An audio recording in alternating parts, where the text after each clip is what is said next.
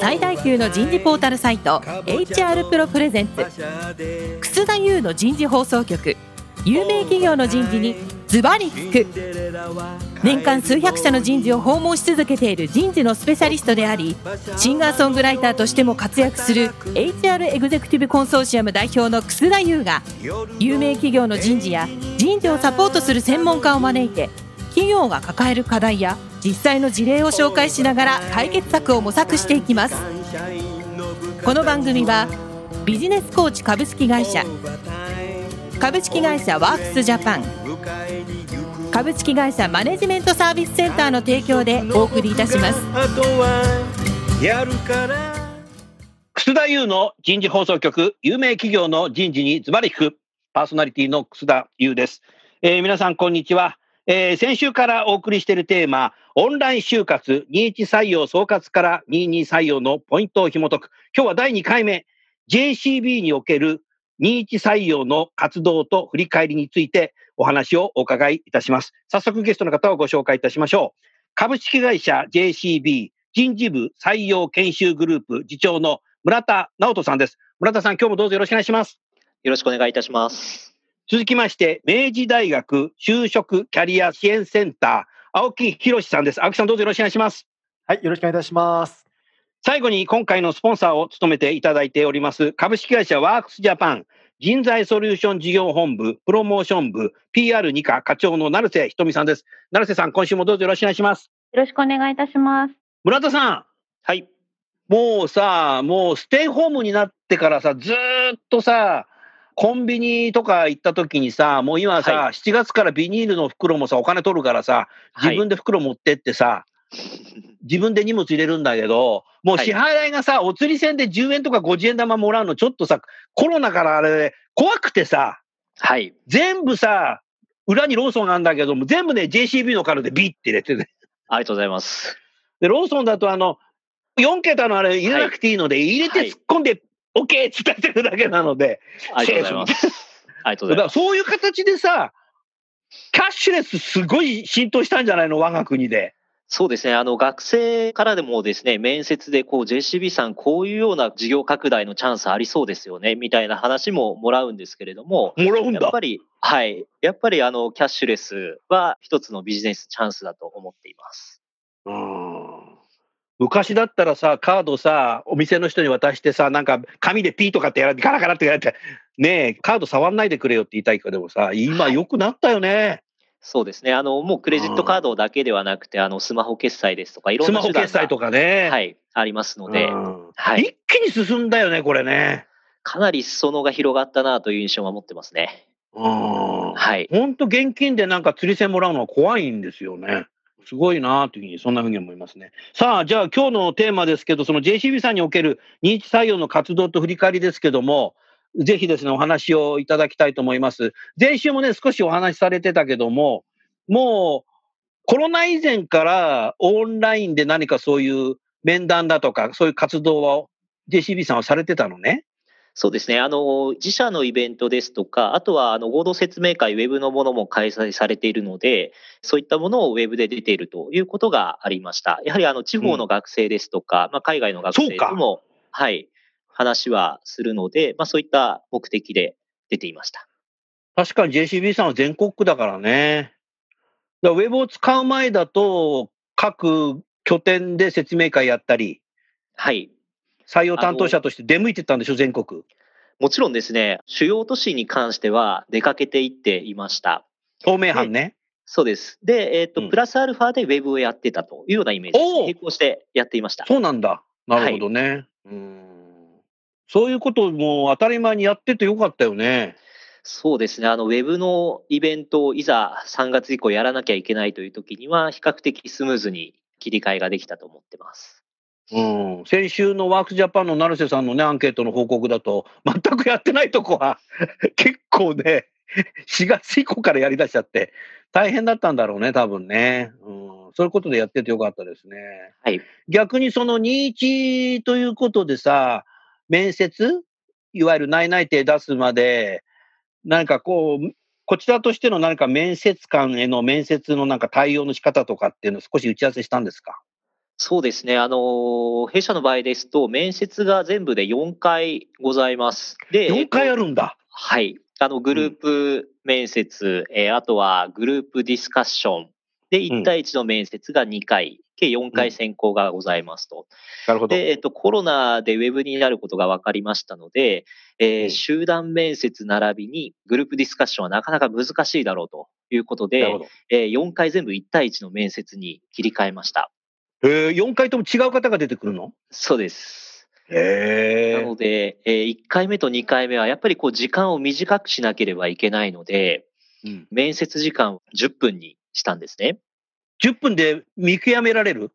見極めるためにですね、ポイントをかなり絞りまして、うんめ質問の内容もすべて決めて、きちっと見極められるようにマニュアルの動画を作りまして、へえ。で、面接官の人にあのレクチャーをしたと。ただ、あの、説明をするにもですね、あの、面接官を集めるわけにもいかなかったので、ウェブでこう配信をして 見てもらってというようなことを3月ぐらいに取り組みましたね。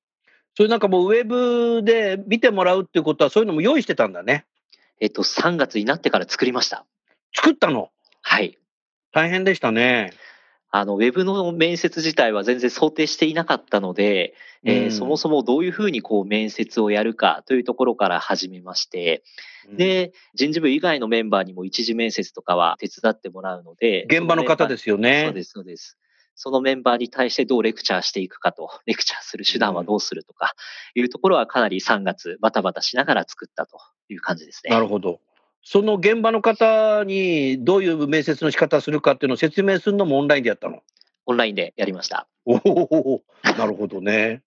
成瀬さん、その一次面接10分間でどんな質問なのか聞きたかったね。いやー、そうですね。もともとは、一次面接はグループ面接で時間は何分ぐらいだったんですか？時間は30分ですね。3対1のあ今までは30分面接がだったんだ30分ですので、まあ1人当たりにかけられる時間は変わってないかなとは思っていおお、ますが。確かにね。はい。なので、ただ、あの、もう見極めるポイントをたくさん入れてしまうと、結局浅い話しかできないので、もう一次面接はこのポイントだけっていうのを絞って質問を深掘りして確認したというようなイメージですね。うーん。どんな質問だろうな。JCB のカードは持ってますか？とか。月いくら使ってますか？とか。そこじゃないな。で、あの、例年ですと、あの、現場の社員にですね、まあ、面接官をお願いするんですけれども、新しい面接経験のないメンバーとかもお願いをするんですけれども、今年に関しては、やはりちょっと見極めの難易度が高いだろうということで、20採用までで経験ある人、面接経験のある人に改めてお願いしたということは言ってますね。はい。うん。で、そういう中で一次面接、二次面接はうまくいった。えーそうですね。あの、非常にぶどまりが良かったですね。ぶどまりが良かっった。そはいのぶどまりが良かった仮説は何なの？あの、弊社の場合ですと、4月の頭から面接を計画していたんですね。ですので、3月中にウェブ面接の仕組みを準備いたしまして、学生に対して安心してくださいと。うんえー JCB は面接計画通りやりますよと。いう案内を出したんですね。で、その頃おそらく他社さんもまだ準備中の会社さんもいらっしゃったので、まあ安心して JCB こう受けてもらえたという学生もいれば、まあ JCB 早めにやってるから練習で受けてみようかと いう学生も中にはいたんじゃないかなとは思ってます。そういったことが練習が本気になってくれたのかな？だといいんですけどね。なるほど。はいうんだから、成瀬さんさ、今のさ、村田さんの話聞くとさ、学生の心をうまく掴んでるよね。そうですね。やはりその学生さんの不安っていうのは、ものすごいものだったというふうに思うんですね。3月、うんあれ、僕たち、私たち、就職できるのかなっていう、あの、経済も不安だったでしょうし、あの、就職活動そのものがうまくいくかっていうのも不安だったと思います。せっかくあんなに一生懸命、夏、秋、冬、インターンシップ参加したのに、あれっていうふうに多分不安になったと思うんですけれども、そこをやはりいち早くこう学生の目線に立って安心してくださいっていうメッセージをちゃんとこうお出しになられたっていうのが何よりもこう、あの彼らの心を掴んだというかですね、そうなったのかなというふうに思います。村田さん、その21の面接に来る方って、昨年何かインターンシップ受けた方もいらっしゃるの？えっと、そうですね。あの、インターンシップ弊社1デーのワークショップと、あと3デーのインターンシップの2つの構成をやってるんですが、はいその参加者はかなり多かったと思ってまあ、す。多かった。はいじゃあもう、やっぱインターンシップやっててよかったね。そうですね。あの、インターンシップ夏と冬と3でやってるんですが、えっと、2月末で全て終了したんですけれども、なんとか。かそのインターンシップまではやりきれたので、そこは少し大きかったかなと思っています。そのインターンシップに来る学生さんには、その JCB って会社ってさ、学生って本当クレジットカードしか分かんなくて、何仕事してんのかなって、さっぱり金融っていうことと、クレジットカードっていうことしか分からない学生が相当いるんじゃないかなと思ったんだけど、はい。どうやって説明、そどの辺でやっぱ説明するの？もうインターンシップの時説明してんの？えっと、ワンデーのワークショップで JCB の業務内容ですとか、まあ、あとは担当する仕事の内容ですとか、まあ、あとはうんあの今後の事業領域であるとか、そういったものを説明しています。で、それを 3D の、えーインターンシップで実際に体験してもらうというようななるほどイメージでございます。なるほど。だからそこでやっぱり理解してくれる学生が、よし、もうじゃあ JCB だっていうことで、面接にね、エントリーして入ってきたっていうことであれば、まあ一次面接、二次面接は、もしかしたら10分でできるかもしれないね、成瀬さそうですん。ね。はい。そこでちゃんとその学生さんと御社のマッチングというか、うん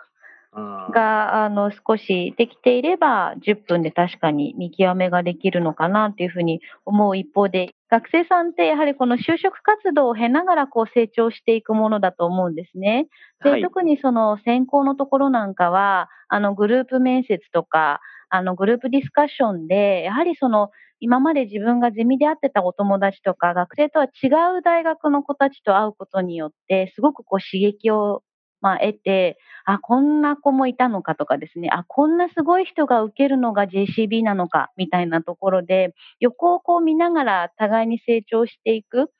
ていうその側面があったのかな。で、そのいい子たちを取るというのが、会社にとってのブランディングにもつながってたかと思うんですが、1対1のこのオンライン面接ってなった時に、他どういう子が受けてるんだろうっていうことも全くわからないですし、自分語の発言してる内容が人と比べて、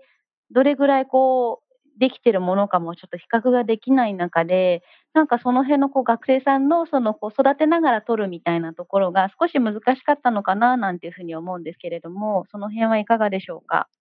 それはおっしゃる通りだと思います。あの、例年に比べると、こう、周りの学生が見えないので、その分、まあ、面接の、こう、慣れというか、そこが少し、もしかしたら劣っているのかもしれませんと。ただ、えー我々としてやってあげたこととしては、面談等を通じて、まあ、純粋にこういうところが良かったねと、ここはあんまり良くなかったね。それは、あの、周りの学生と比べてこうだよっていう話はしてあげてたかなというふうに思っています。であとは、おそらくあの大学さんもかなりそういったところはフォローされてたと思いますし、まあ、サークルゼミのつながりを使いながら、学生たちはこう情報交換をしてたんじゃないかなというふうには思っています。ありがとありうございます。がとうございます。明治大学の青木さん、JCB さん、村田さんに何か質問ありますか？あ、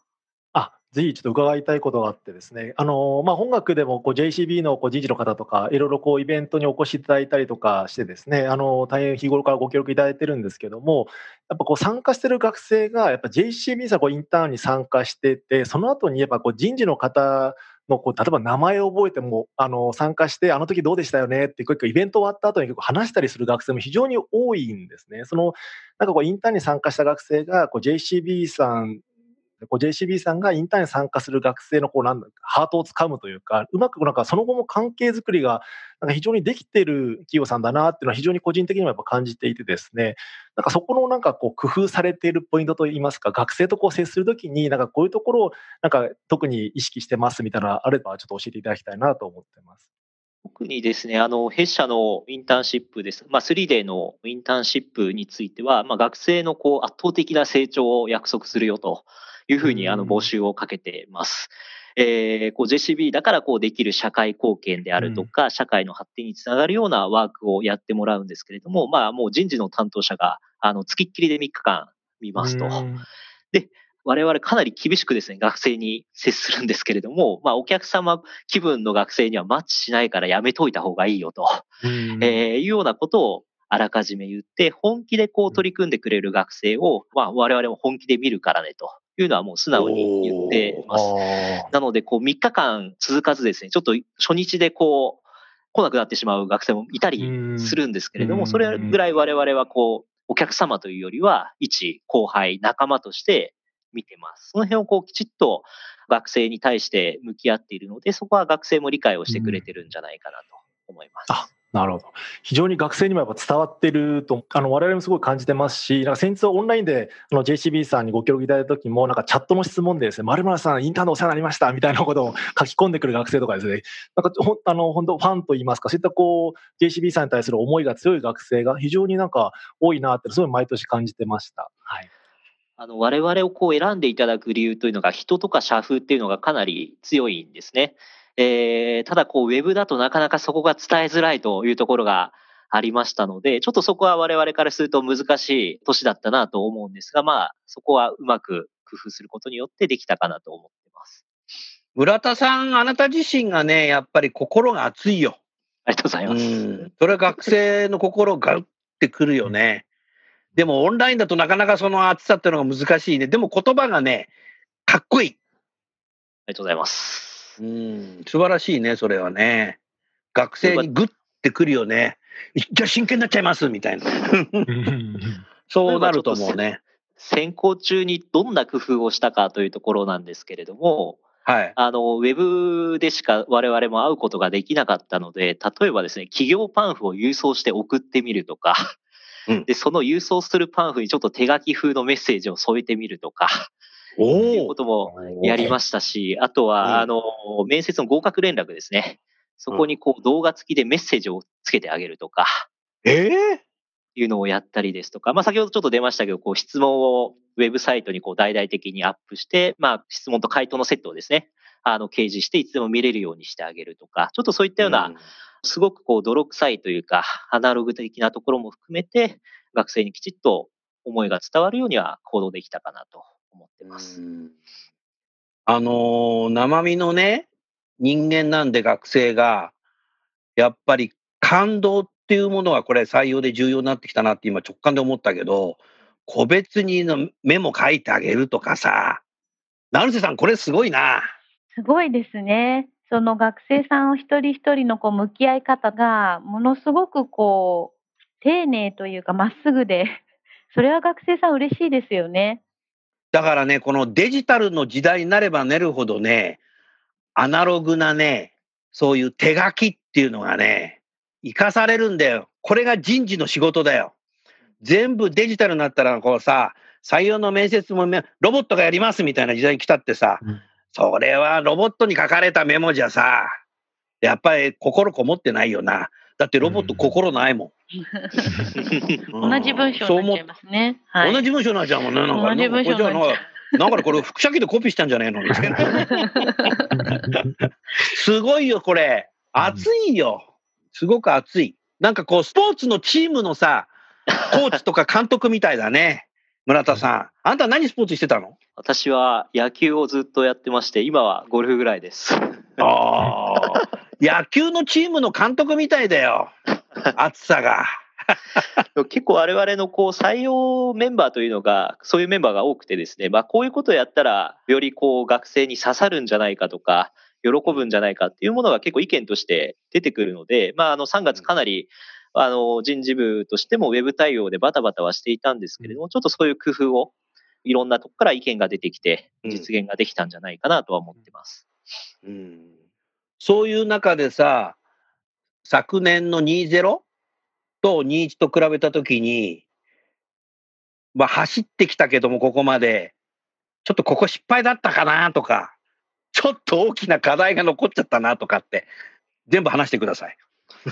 えっと、そうですね。正直申し上げますと、あの、選考がすべて終わったタイミングは、かなりうまくいったなと思っていたんですけれども。うまくいったからラジオ出てきてくれたんですよね。はい、ただ、ただしですね、あの、まあ、7月の中旬から8月にかけて、まあ、例年だとあんまりこう、事態が出ない時期なんですけれども、学生も決めきってると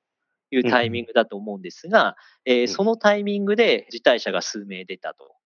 いうのは、なるほど。課題かなと思いますし、まあ反省点かなと思ってます。それはさ、成瀬さんのさ、アンケート調査でさ、遅れちゃった会社がさ、後手後手になんか今頃、8月ぐらいになってリプレイスしようとしてんのかな？どうなんでしょうかね。その辞退先がちょっと私、その JCB さんを辞退してどこに行くんだろうっていうのはちょっとイメージがついていないんですけれど。確かにそうだね。はいあの、他社さんに行くというのは、正直、あの、本当に少数だと思ってまして、よね我々が聞く限りですと、やっぱりちょっとコロナの広がりというのが影響しているのかなと思ってまして、うん例えば、あの、うん家業を継ぐ学生が、ああの、まあ地方でですね、家業を継ぐ学生がいたりですとか、あとは、ちょっと企業の見定めもこのタイミング難しいので、大学院に進学するとか、ああ。そういう学生がやっぱり何人かいたなと思ってます。うん、コース変更だね。そうですね。うんそれはもう、あるよな、必ずな。はい。うん。ただ、御社とのそのマッチングというよりは、その自分のこう、確かにコース変更ですね。そうですね。なので、そこはいのちょっとこう、我々がもう少しこう、きちっと学生と向き合ってリテンションをできていれば、もう少し早い時間で、タイミングで相談してもらえたんじゃないかとか、えー、いうところはちょっと反省点としてはありますね。うんそうするとさ、10月1日まで、はい。もうなんか今年夏暑いしさ、37度とかわけわかんないしさ。まあ、だからコロナも全然減らないしさ。学生も結構さ、不安な、い今まで不安になってんじゃないかなと思って、内々定もらってるけど。そうですね。あの、そういう中で、この企業として、JCB さんとして、内々定出された学生に対しては何かフォローしてんの？そうですね。あの、まず6月の1日と7月の中旬に、内々定通知書授与式というものをやってます。はいえーまあ、例年ですと、あの、対面でやるわけですが、今回は、あの、ウェブでやっています。で、そこで、あの、井の一番にですね、あの、人事の担当役員の方から、おう JCB は採用を取り消すとか、そういうことは一切ないからね、と。安心してくれと。人事担当役員が出てくるのはすごいね。はい。まずそれを第一声で言ってもらって、結構ですね、内々定者からもこう、親が心配してるですとか、そういう声がありましたので、まあ、ご両親にもぜひ伝えてくださいと、えーいうことをまずやって、きちっと書面を郵送で送ってあげてとおいうことをやりました。で、あとはまあ定期的にこう懇親会を開いてあげたりとか、内々定者の勉強会をやったりですとか、そういったような勉強会何、何の勉強会するの？あの、社員にですね、人事部以外の社員にこう登壇してもらって、で、今やってるこう仕事の内容ですとか、その人のキャリアパスですとか、そういったものをちょっと話してもらうということをやりたいと思ってます。人事担当役員の方もそうやって出てくれること自体すごい、あれもしかしたら僕の知ってる方じゃないかな、それ方。えーそうですね。はい。なるほど。あてそこもだから熱いね。きちっとされてるよね。そうするとさ、その、内々定の通知出したり、そういう時って、親御さんも多分横丁に聞いてるから、はい。JCB すごいわな。もう絶対にさ、取り消しないみたいよ、みたいな。もう決めたら、みたいな。あとはもう、研究と論文に頑張った方がいいわよ、みたいな。できない今のうちバイトしときなさい、みたいな。いや、お母さんバイトもないんだよ、今。そんな会話が聞こえてきそうだね。ありがとうございなるほど。面白いね、成瀬さん。成瀬さん、何か質問ありますか？はい、えっ、と、内々定フォローのところなんですけれども、なんかあの、とある会社さんにお伺いしたら、オンラインでその人事担当者と飲み会をやりましたと。で、その飲み会の時に、学生さん一人に3000円を企業が振り込んであげて、で、その3000円で、その自分が飲みたいおつまみとお酒を買って参加していいよとかですね、なんかそんな工夫もあるんだっていう。なんかそのれ。すごいですよね。それで、まあ、要はそのメッセージとしては、その肩肘張らずに、まあ、お酒でもこう飲みながら参加していいよっていうのを、いくら口頭で言っても学生さんやっぱり緊張しちゃうので、この3000円を好きなおつまみ買ってきなさいっていうふうにして参加させたなんてことを言ってたんですけど、内々定フォローのところで、先ほど勉強会っておっしゃいましたけど、何かそれ以外にお考えになってる策とかってありますか？まさに我々もですね、あの、JCB プレモというプリペイドカードがありますので、それを。知ってる知ってる。ありがとうございます。学生に送ってあげまして、あの、お酒でもつまみでも買っていいから、ウェブで飲もうっていうことは、あの、定期的にやってたりします。JCB ならではだね、それ。いいですね。あ、それはいいね。で、勉強会もですね、あの、プレゼンのこう、順位というか、あれが優勝チームが決まりますので、その優勝チームに対しては、みんなこう、プレも持ってますので、ウェブでこう、バリューをチャージしてあげることができるんですよね。優勝チームにはこう、バリューをチャージしてあげまして、あの、コンビニとかスーパーで使えるからねって、いうことをやろうと思ってます。それはね、ロイヤリティ高くなるよ。逆にエンゲージメント高くなっちゃう、それ。うんはいうん。それは JCB さんならではの工夫だよね。そういうちょっとやはり、あの、我々のこう事業であるとか、サービスの理解というところにもつながりますし、まあ、あの、そうだよ学生の、はい、魅力づけというところにつながると思うので、それをきちっとこう、絡ませて できるものをやっていきたいなと思ってます。なるほど。なるほど。青木さん、村田さんに質問ございますか？そうですね、あのーまあ、本学も、まあ、いろいろこう、やっぱ就職活動をしていく中で、まあ、やっぱ残り、まあ、複数内定もらったときに、あの、どっちがいいかみたいなとこっていうような相談っていうのは、毎年やっぱあったりするんですね。それってどうやって答えてんの？そうですね、まあ、もちろん、前提としてキャリアセンターがどっちがいいよってことはまずないんですあ、ね。ないのね。あもちろん、もちろん、えーそれはないんですけど、あの、やっぱ本人がまずは何をこう優先したいのっていうところをまず出しながら、やっぱそれぞれ、やっぱ圧倒的なこう判断するための情報がないっていうのが大体の学生の部分だと思うので、もし分からなかったら、じゃあそこはじゃあ、企業さんに聞いてみようかとか、まあ、その OB の人、OB 訪問してみようかみたいな形でやっぱやってるんですけども、やっぱ、そこのやっぱ今伺ってて、やっぱ内定者フォローのところは非常にまあうまいなというか、やっぱ学生も今こう、内定者同士のつながりだったりとか、やっぱ社員の方とのこう仕事理解だったりとかっていうところが、ちょっとやっぱこう、不安に感じてる学生がやっぱ母数としてやっぱ多いので、あ、やっぱりそうか。えーそこをやっぱうまくその内定者をこう競わせたりとかっていう形で、やっぱ環境を作っていくっていうのは非常にあのうまいなっていうところは関心というか、すあの非常に素晴らしいなっていうふうに思ってました。ありがとうございます中で、ちょっとこう全体的な話になったときに、なんていうんですかね、今のこう、まあ、21卒振り返ってみて、どういったこう学生をまあ求めてたみたいなところって、ちょっとこうざっくりになってしまうとは思うんですけども、そこら辺というのはいかがなんでしょうか？そうですね。あの、まあ、20と21とそこまで変わってないんですけれども、我々こう、面接で志望動機って全然聞かないんですね。えー、聞かないんだ。はい。聞かないんです。すごいな。本当にこう人物的な何をやってきた学生でどういう時にどこに喜びを感じて、えーどういう時に悔しく思ってみたいなことをすごく聞きますと、それはやっぱり会社に入ってからどういうところにこう価値観を見出す子なのかとか、ちょっとしんどい時に一踏ん張りできるのかとか、そういうところをやっぱり見たいなと思ってるので、きちんとこう、素のその学生を見たいなと思ってますので、やっぱり見る観点としてはチャレンジできるかとか、えーいろんなどういう環境であっても自分の力を出せるかとか、そういったところはすごく見てるポイントではありますね。なるほど。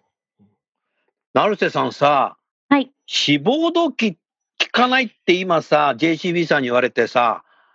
ずーっと頭よぎったんだけど、志望動機って何かさ、台本通り喋ってる感じがするよな。そうですね。本人の内発的っていうよりなんか教科書、教科書っぽいよな。ですし、あの、民間のサービスでも、あの、先輩の志望動機というか、エントリーシートを見れちゃうサービスもたくさんあって、学生さんはやっぱりそういうところをうまく使いながら、効率的にやっぱりエントリーし始めてますので、やっぱりそう自分の言葉じゃなかったりとか、自分でちゃんと理解してないのに、なんかこんなことやりたいですって書いてたりするので、おっしゃる通り、その人となりというかですね、なんかそこにこう振り切ったっていうのはものすごいご判断だなというふうに思います。そっちの方が多分いろんな人材が取れそうだし、ダイバーシティに結果なるし、当社のカルチャーにもフィットする人が取れそうだよな。はい。志望動機なんてカルチャーわかんないしさ、同じような志望動機の人だけ取ったら金太郎飴になっちゃうしさ、こういう志望動機のやつをやめろみたいになっちゃうしさ、はい。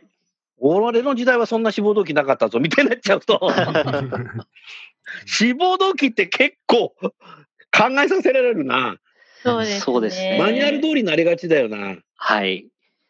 志望動機ちゃんと書きなさい、言いなさいって明治大学教えてんの？もう学生もやっぱそこが一番、あの、エントリーシートとか面接対策で一番の壁といいますか。そうなんだ。えー、やっぱこうね、その企業独自の魅力だったりとかをどう見つけるかとか、まあ、入社後どう、何やりたいの？みたいなところを聞かれた時にどう答えるかとか、やっぱそこって学生がもうひねり出してひねり出して、なんかこう、まさにこう、作ってるっていうような状況なので、今おっしゃっていただいた通り、やはりこう、学生のこれまでの過去の経験だったりとかから、こう、強みとかですね、その価値観みたいなところをこう引き出していただけた方が、なんかこう、本音の部分で学生がの魅力っていうのはうまく伝わってくるのかなっていうのは非常に感じました。もうだからさ、志望動機なんかさ、センター試験で合格するのと同じぐらい簡単なんだよ。センター試験より難しいね、これね。うん、左に出すの大変だと思うね。うん、うんなるほどな。はい、ありがとうございました。もう時間になったので、もうね、このまんまね、朝まで聞きたいんだけど、オールナイトニッポンじゃないので、ちょっとこれでもう終わらなきゃいけないんで、ぜひ、またね、最終回にも少しまだお話ができると思いますので、終わりたいと思います。来週はいよいよ明治大学さん、明治大学さんからですね、少し学生のキャリアセンターの対応についてですね、お伺いしたいなって、そんな日を思います。最後にゲストの方をご紹介して番組を終わりましょう。JCB の村田さん、明治大学の青木さん、ワークスジャパンの成瀬さん、今週もどうもありがとうございました。ありがとうございました。ありがとうございました。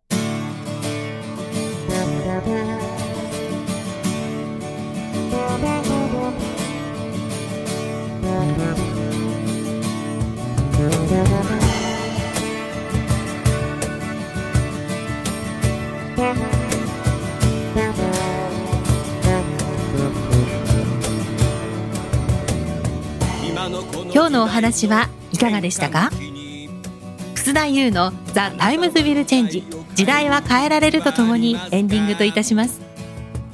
この番組は日本最大級の人事ポータルサイト HR プロのウェブサイトからもお聞きいただくことができます。HR プロでは人事領域で役立つさまざまな情報を提供しています。ご興味がある方はぜひウェブサイトをご覧ください。この番組は人と組織の生産性を高めるビジネスコーチ株式会社。企業の人材採用支援キャリア支援を通じて人と企業の持続的な成長と価値創造に貢献する株式会社ワークスジャパン。企業の人材戦略人材育成のプロフェッショナルカンパニー。株式会社マネジメントサービスセンターの提供でお送りいたしました。それでは来週もお楽しみにみんなで変えようできない理由を述べている場合ではない